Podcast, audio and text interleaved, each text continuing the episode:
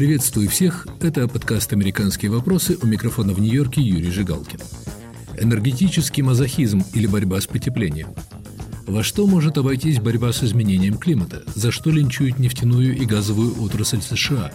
Будут ли миру нужны российские нефть и газ? Сегодня мои собеседники – экономисты Стив Ханке, профессор университета имени Джонса Хопкинса, Юрий Городниченко, профессор Калифорнийского университета в Беркли и аналитик в области энергетики, сотрудница Колумбийского университета Наташа Удинцева. – 31 октября в Глазго откроется конференция ООН по борьбе с изменением климата, на которую президент Джо Байден впервые приедет с американским планом ограничения выбросов в атмосферу углеводорода. В четверг законодатели-демократы достигли предварительной договоренности о законопроекте, которым предусматривается выделение $550 миллиардов на эти цели. 300 миллиардов из этой суммы предназначены для финансирования налоговых стимулов производителям ветряной, солнечной и ядерной энергии. Оставшиеся деньги пойдут на субсидии покупателям электромобилей, строительство электрозаправок, обновление линий электропередач и поощрение экологически чистого сельскохозяйственного производства. Президент Байден назвал эти предложения самой масштабной программой подобного рода в мире, однако президенту пришлось отказаться от главного пункта своей программы – требования к производителям электричества уменьшить наполовину к 50 году выбросы углеводорода в сравнении с уровнем 2005 года. Ценой выполнения этого условия могло стать банкротство многих компаний и резкое удорожание электричества. Тем не менее, критики планов президента, настаивающие на том, что Америка и без того сокращает выбросы углеводорода, в отличие, например, от Китая и России, опасаются, что попытка скачка в так называемое углеродно-нейтральное будущее, закрытие электростанций, снижение добычи нефти и газа приведет к потере рабочих мест, удорожанию электричества и даже падению уровня жизни среднего американца. Сторонники зеленой энергетики настаивают на обратном, о чем свидетельствует опыт. Слово Стивену Ханке. Мне бы хотелось узнать, какое число рабочих мест будет потеряно в результате резкого сокращения выбросов углекислоты электростанциями. Эти оценки, на мой взгляд, нелепы. Да, потребуются рабочие руки для строительства ветряных электростанций или солнечных батарей, но каковы будут потери в добывающей индустрии? И, что более важно, каковы будут потери рабочих мест в результате удорожания электричества? Образно говоря, в экономике нет такого понятия, как бесплатный обед. Эти эксперименты по резкому сокращению выбросов парниковых газов будут стоить очень дорого. Я бы сравнил это с попыткой спуска по Ниагарскому водопаду в бочке. Течение над водопадом и под ним спокойное, проблемы в процессе падения. Иными словами, мы попросту не можем предсказать, с чем мы можем столкнуться, реализуя этот гигантский проект. Простой пример. Евротоннель, соединивший Великобританию и Францию, остается убыточным через четверть века после пуска, несмотря на радужные прогнозы его проектировщиков. Ежегодные убытки составляют 15%. История подобных мегапроектов довольно печальна. В среднем они обходятся в 2 раза дороже заявленной суммы, а их осуществление занимает гораздо больше времени, чем по первоначальным оценкам. В данном случае нам предлагают сделать ставку на сравнительно новые дорогостоящие технологии. Учитывая число неизвестных, невозможно сделать реалистичный анализ затрат и выгод этого проекта. Правительства разных стран пытаются выступить в роли госплана. Власти говорят, вы должны это сделать, и вы вынуждены это делать. Профессор Ханке, российские власти только что сделали прогноз о 26% повышении стоимости электричества к 2050 году в результате осуществления мер по созданию так называемой «зеленой энергетики». Казалось бы, цена сравнительно невысокая. Я думаю, цифра, которую вы приводите, нереалистична. Но я не видел их расчетов, я не проводил своих собственных расчетов, отчасти потому, что это будет пустой тратой времени из-за обилия неизвестных. Совершенно очевидно лишь то, что это очень дорогостоящий проект, и будет ли результат стоить затрат, я не знаю. Некоторые комментаторы настаивают на том, что если мы срочно не предпримем подобных акций, то миру придет конец. Если это так, то тогда выгода значительно превзойдет затраты. Газета Wall Street Journal опубликовала недавно редакционную статью, в которой она пишет, что 6-кратный рост цен природного газа в Европе за год – результат, мягко говоря, необдуманной борьбы с традиционными энергоносителями. Суть того, что я говорю, совпадает с точкой зрения, высказанной в этой редакционной статье. Кстати, большим бенефициаром такого подхода будет Россия, экспортная выручка которой сильно возрастет благодаря высоким ценам нефти и газа. Но некоторые экономисты предупреждают, что это чревато взлетом инфляции для россиян. Например, Андерс Ослунд предполагает, что инфляция в России может достичь 10%. Не обязательно. Это зависит от политики Центрального банка. Инфляция не имеет отношения к высоким ценам нефти. Согласно официальным данным, сейчас уровень инфляции в России составляет 4,7%, что выше 4%, которые Центральный банк считает нормальным уровнем инфляции, но ниже почти 7% среднего уровня инфляции в последние десятилетия. Можно предположить, что инфляция в России будет выше 4% в год, но я не думаю, что многим выше этого уровня. Глава Центрального банка Набиуллина резко уменьшает объем денежной массы, пытаясь сдержать рост инфляции. На мой взгляд, это верная стратегия, которая должна помочь ограничить инфляцию и одновременно способствовать росту экономики. Это был Стивен Ханке. Вопрос о затратах и выгодах, когда речь идет о борьбе с изменением климата, нужно рассматривать в особой системе координат. Так считает Юрий Городниченко. Насчет выбросов СО2 в атмосферу и чистой электроэнергии. Это будет дорого, да, но какая этому есть альтернатива? Да, то есть, если мы, по идее, не будем сокращать выбросы СО2, а сколько это нам будет стоить? Ну, допустим, там будет подниматься уровень океана, или будут больше пожаров в Калифорнии, или Флорида утонет, или Нью-Йорк затопит. Проблема в том, что предсказать, сколько стоит нам изменение климата, тоже очень непросто. Ну, как бы, если то, что мы сейчас видим, это только начальные стадии, то это уже очень дорого. Но никто особо не возражает против борьбы с парниковыми газами. Скептики говорят, что опасно так резво брать с места, ставя под угрозу благополучие нефтяной и газовой индустрии, рискуя очень высокими ценами на электричество. Были такие вопросы по поводу выброса всяких вещей из автомобилей. Да? То есть там свинец выкидывался, еще какие-то страшные вещи. Да, ну и когда вводили ограничения на выброс этих вредных веществ, все думали, что ну все, теперь уже автопромышленность загнется, бензин будет заоблачно дорогой, как бы все остановится, все пропало. Ну, в итоге от свинца мы отказались в бензине, сейчас используется какая-то другая вещь. Ну, может, бензин и дорогой, стал дороже по сравнению с тем, какой он раньше был, но как бы фундаментально ничего в экономике не поменялось. То же самое было с выбросами других вещей. Вот, допустим, Никсон подписал закон про чистый воздух, чистую воду. Тоже, казалось бы, все пропало, потому что некуда сбрасывать всю эту гадость. В итоге нашли какие-то способы. И в этом плане капитализм очень ценная система, потому что система вот этих ценовых стимулирований, эффективный способ, чтобы сдерживать свои затраты. Ну, люди, может, за год, за два не придумают, но за 5-10 лет точно могут придумать, как этот вопрос решить. Поэтому я больше оптимист в том плане, что мы найдем какое-то решение, которое будет не слишком дорогим. Точно предсказать, какое это будет решение, сколько оно будет стоить и кто его придумает, тут, конечно, сложнее. Профессор Городниченко, этот ваш оптимизм распространяется на Россию? Там вот власти объявили, что переход к зеленой энергетике обойдется 26% повышением стоимости электричества к 50 году. Я не знаю, как люди вышли на эту цифру, 25% и 50 год. Можно сравнить с 913 годом, сказать, что мы половину той цены, и на самом деле жизнь очень улучшилась. Но опять же скажу, что очевидно, будут какие-то технологические решения этих всех вопросов. И в итоге электричество все равно будет дешеветь. Какая была цена генерирования киловатта энергии от солнечных панелей, скажем, 20 лет назад?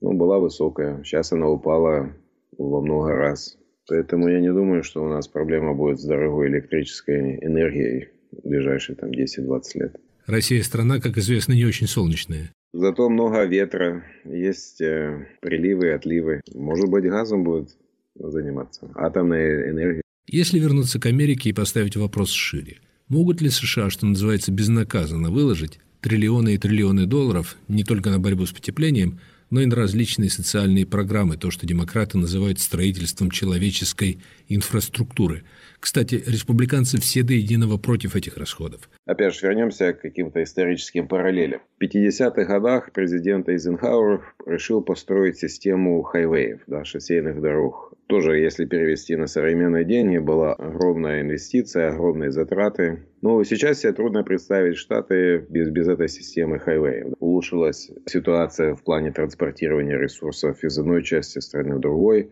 Изначально это предполагалось как военный проект, то есть надо было перебросить военных с одного побережья на другое. Сейчас, когда говорят про следующие 2 или 4 триллиона, сумма все время меняется. Вопрос стоит так. В современном мире инфраструктура – это не обязательно аэропорт или дорога. Инфраструктура – это human capital, человеческий капитал. То есть, как этот капитал построить, его поддержать. Допустим, инвестиция в раннее образование – это очень большая вещь. То есть, исследования из разных стран, из разных источников показывают, что если у детей есть доступ к детскому садику, это имеет огромное развитие на развитие мозга, building personality, то есть построить человека. Стоит это, очевидно, недешево. Я не уверен, насколько это останется в конечном варианте этой инфраструктуры, но общая идея, что инфраструктура – это не мост, не мосты, не дороги, не аэропорты, это строить человека. И некоторые вещи, они имеют, мне кажется, большой смысл. Юрий Городниченко, все-таки Америка никогда не была в таких долгах, как сейчас, за исключением Второй мировой войны, и, как вам скажут многочисленные российские Кассандры, Америка превратилась в финансовую пирамиду со ставкой на ничем не обеспеченный доллар. Я не скажу, что доллар – это пустая бумажка. По крайней мере, большинство людей в мире, в отличие от российских Кассандр, так не считают. Во-вторых, это же не просто вопрос о том, как взять, нарисовать триллион, 2 или 4 для того, чтобы его потратить. Напечатать деньги и потратить. Ну, собственно, весь сыр-бор, который сейчас происходит в Конгрессе, это о том, как оплатить это удовольствие. Откуда взять деньги, чтобы заплатить 2 триллиона за инвестиции в человеческий капитал.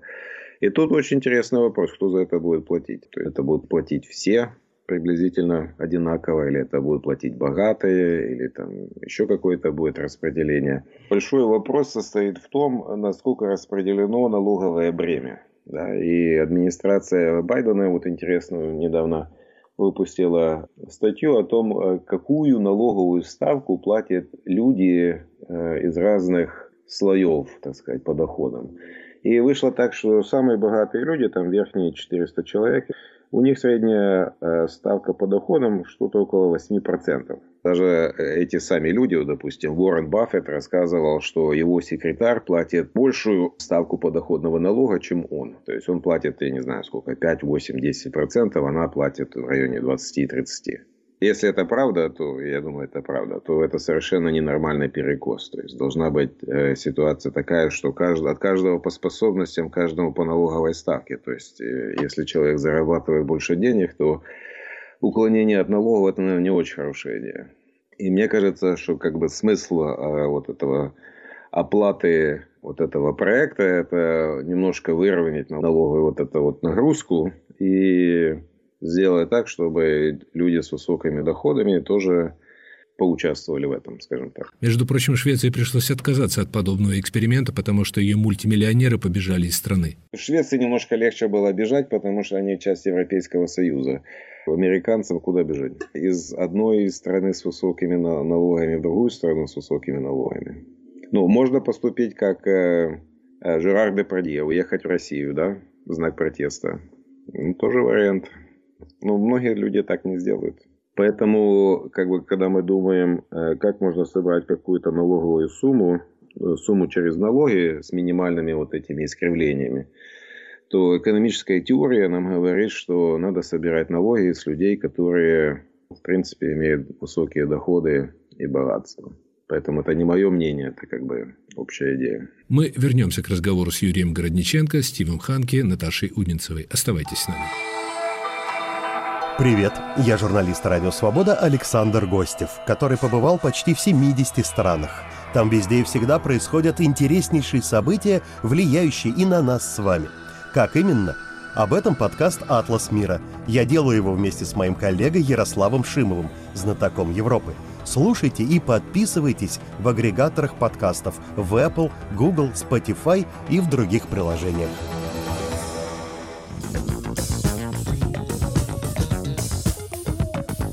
Это подкаст «Американские вопросы». У микрофона в Нью-Йорке Юрий Жигалкин. Энергетический мазохизм или борьба с потеплением. Во что может обойтись борьба с изменением климата? Мои собеседники – Стив Ханке, Юрий Городниченко, Наташа Удинцева.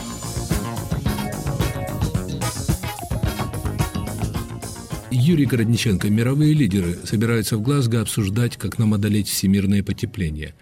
А удалось ли нам окончательно победить экономический спад, вызванные пандемией коронавируса? То, что мы сейчас движемся вверх, то есть рецессия у нас закончилась, это не означает, что мы решили все свои проблемы. То есть у нас было такое огромное падение в 2020 году в течение вот этих 1-2 месяцев, что еще какое-то время займет это восстановление. Может год, может полгода, может 2 года. То есть тут есть вопросы. Многое зависит от того, как себя будет COVID вести. Восстановление есть. Насколько мы восстановимся, я думаю, что мы восстановимся на 100%. Вопрос только когда, как быстро. Через полгода, год или 2. Вы оптимист. А как насчет инфляции Китая? Проблема вот доставки, микрочипы, дорогие бэушные автомобили. Да, все это проблемы временные. В какой-то момент у нас будет и достаточно и контейнеров, и кораблей, и моряков, которые могут все это делать, и в портах разгружать. То есть это все решаемые проблемы. Вот что происходит в Китае, тут чуть-чуть больше тревожно, потому что, возвращаясь к историческим параллелям, когда-то в 80-х годах, в 70-х думали, что вот Япония догонит и перегонит Америку, да, что она будет первой страной в мире. Вот. Но случился кризис, очень похожий на то, что было в Штатах в 2007-2008 году, Великая рецессия. Да. И Япония, была вот эта бульбашка, да, она лопнула, и Япония после этого, после начала 90-х, практически не росла. То же самое может произойти с Китаем. То есть у них тоже есть вот этот огромный пузырь в недвижимости. Он, очевидно, подходит к какому-то концу. Там слишком много жилья, которое слишком дорогое. Но это проблема, вот когда правительство слишком много внедряется в экономику. Да? То есть они там играют какую-то руководящую роль. Но если нету каких-то рыночных механизмов и корректировок, то рано или поздно это очевидно заканчивается экономической катастрофой. Это был Юрий Городниченко. Центральное место в надвигающейся битве с потеплением занимает судьба нефтяной и газовой индустрии. Шестикратный взлет цен на природный газ в Европе дал повод газете Wall Street Journal выступить с редакционной статьей, заглавленной «Энергетический мазохизм Запада», где говорится о том, что причиной энергетического кризиса в Европе стала слепая настойчивость западных элит, поспешно избавляющихся от традиционных производителей энергии. Вот как объясняет причины кризиса Наташа Удинцева. Идет инфляция по всему миру. А почему идет инфляция? Потому что правительства получили как бы внутреннее разрешение из-за пандемии печатать деньги или занимать деньги безнаказанно. В общем, да, без оглядки. И поэтому вот это общее вкачивание денег, естественно, поднимает цены на все, включая нефть и газ. А вторая сторона – это такое публичное гонение на нефть и газ и линчевание больших компаний. И в связи с этим уменьшается поток денег в нефтегазовую индустрию, инвестиции. То есть все немножко растеряны, а что будет дальше? И поскольку сама индустрия — это все-таки достаточно долгосрочные проекты, то все хотят посмотреть, куда же все-таки идет политика. И все это абсолютно непонятно. И вообще разговор о том, что мы уйдем из какой-то индустрии, чтобы построить новый мир, да, мы свой новый мир построим, я в принципе не понимаю. То есть вы скептик в смысле осуществимости этих идей ухода от углеродного топлива? Я скептик, что вообще это произойдет, потому что до сих пор все-таки вся экономика мировая держится на 80% углеводородов. И когда мы говорим про резкий скачок, это просто невозможно. Это как беременность, которая должна пройти какие-то свои шаги. Нужно ли на это обращать внимание? Безусловно. Нужно ли обращать внимание на эмиссии? Абсолютно. Просто, мне кажется, нужно делать немножко с другого бока. У нефтяных компаний было много опасений по поводу прихода в Белый дом Джо Байдена с его идеями зеленой экономики. Боялись, например, что его администрация перечеркнет достижение сланцевой революции.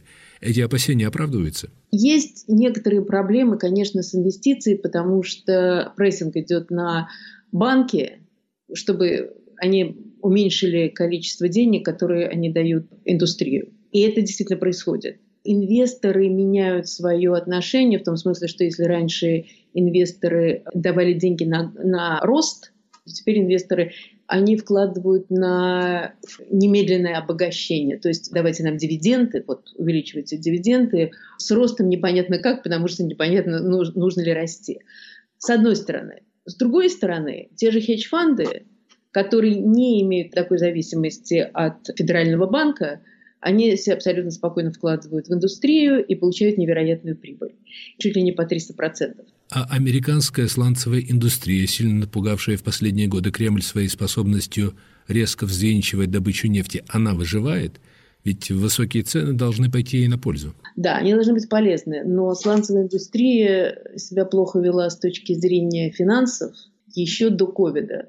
И за это она была наказана как раз финансовыми компаниями, частные инвестиции, которые говорили: ребята, вы неправильно тратите деньги, и давайте-ка вы нам возвращаете деньги. Поэтому в этой индустрии сейчас происходило очень много поглощения, слияния, в общем, компаний. Но сейчас они восстанавливаются. Если посмотреть на количество нефтяных вышек, то они увеличиваются. Они практически в 2 раза увеличились с момента. Это говорит нам о том, что активность увеличивается. Наташа Удинцева, в начале нашего разговора вы выразились очень сильно, сказав, что происходит линчевание нефтяных компаний. И известно, что в ответ часть из них начала инвестировать в возобновляемые источники энергии. Другие объявили, что они намерены стать углеродно-нейтральными. Что это означает?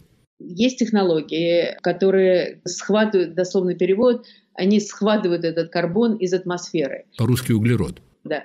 Нельзя сказать, что это очень эффективно. Это может быть 50%, может быть иногда 30%, иногда 60%.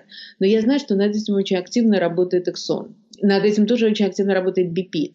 Все технологии надо развивать. Сейчас очень много говорят про водород. Это прекрасная идея, но когда говоришь с экспертами, все говорят, что да, конечно, но просто чтобы произвести водород, нужно очень много энергии.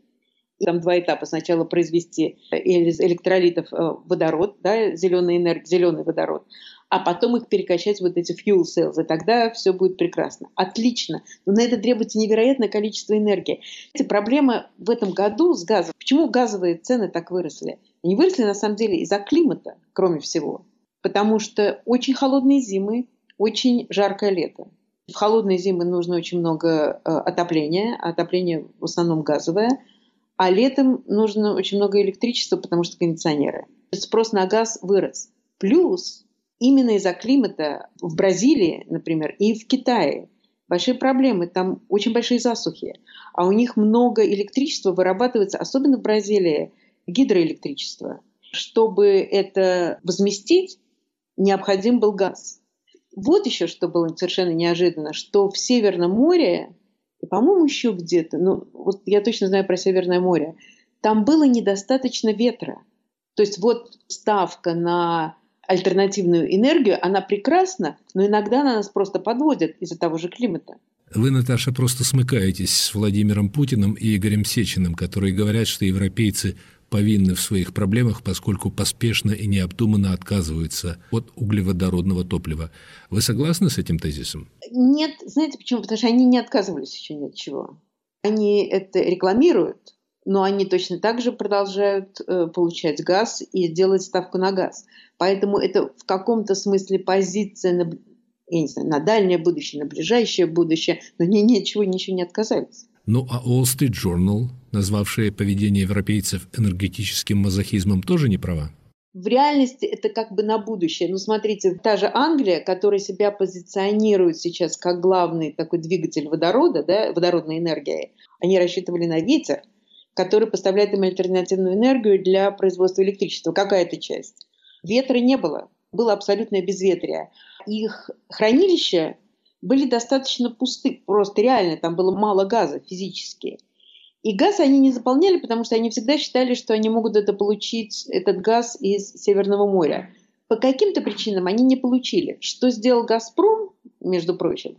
«Газпром» всегда последние годы, поскольку он боролся с американским LNG, чтобы не допустить его на маркет, он, в общем, практически снижал цены. И он заваливал маркет дешевым спотовым газом.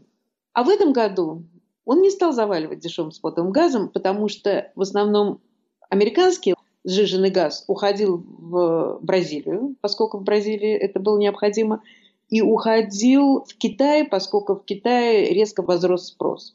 Там тоже были проблемы с гидроэнергией, и надо было это подменить. И что стала делать Великобритания? Они стали использовать уголь, этот кошмарный черный уголь. Таких ситуаций, скорее всего, будет много. И, в принципе, я думаю, что это нормально тоже, знаете, как болезнь роста называется. Скажем так, я думаю, что риторика отвратительная.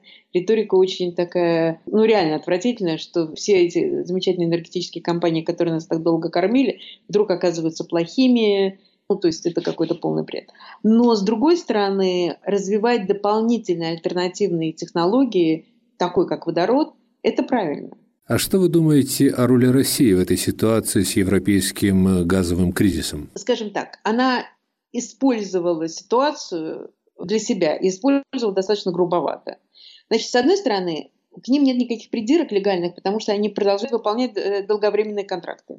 Но, с другой стороны, от них ожидали, и, в общем, считается, что они вполне могли, потому что они говорят, мы вам, если вы откроете Nord Stream 2, мы вам тут же поставим газ, могли бы больше на спотовый маркет. И вдруг они заняли позицию, что а мы, собственно, и не хотим поставлять на спотовый маркет. Это очень странная позиция, потому что на этом маркете можно прекрасно заработать. Цены совершенно зашкаливали, и все это прекрасно понимают. То есть это было чисто политическое решение. Сейчас Путин сказал «помогите Европе», дал распоряжение помочь Европе, чтобы заполнить хранилище. И тут же упали цены на газ. Это был подкаст «Американские вопросы», который вел Юрий Жигалкин. Энергетический мазохизм или борьба с потеплением? Во что может обойтись борьба с изменением климата? Моими собеседниками были экономисты Стивен Ханке, Юрий Городниченко и специалист в области энергетики Наташа Удинцева. Слушайте нас в эфире на сайте Радио Свобода. Подписывайтесь на мой подкаст на iTunes, Google Podcasts, Яндекс.Мьюзик. Пишите в социальных сетях, оставляйте свои комментарии и приветствия в аккаунтах Свободы и на всех подкаст-платформах.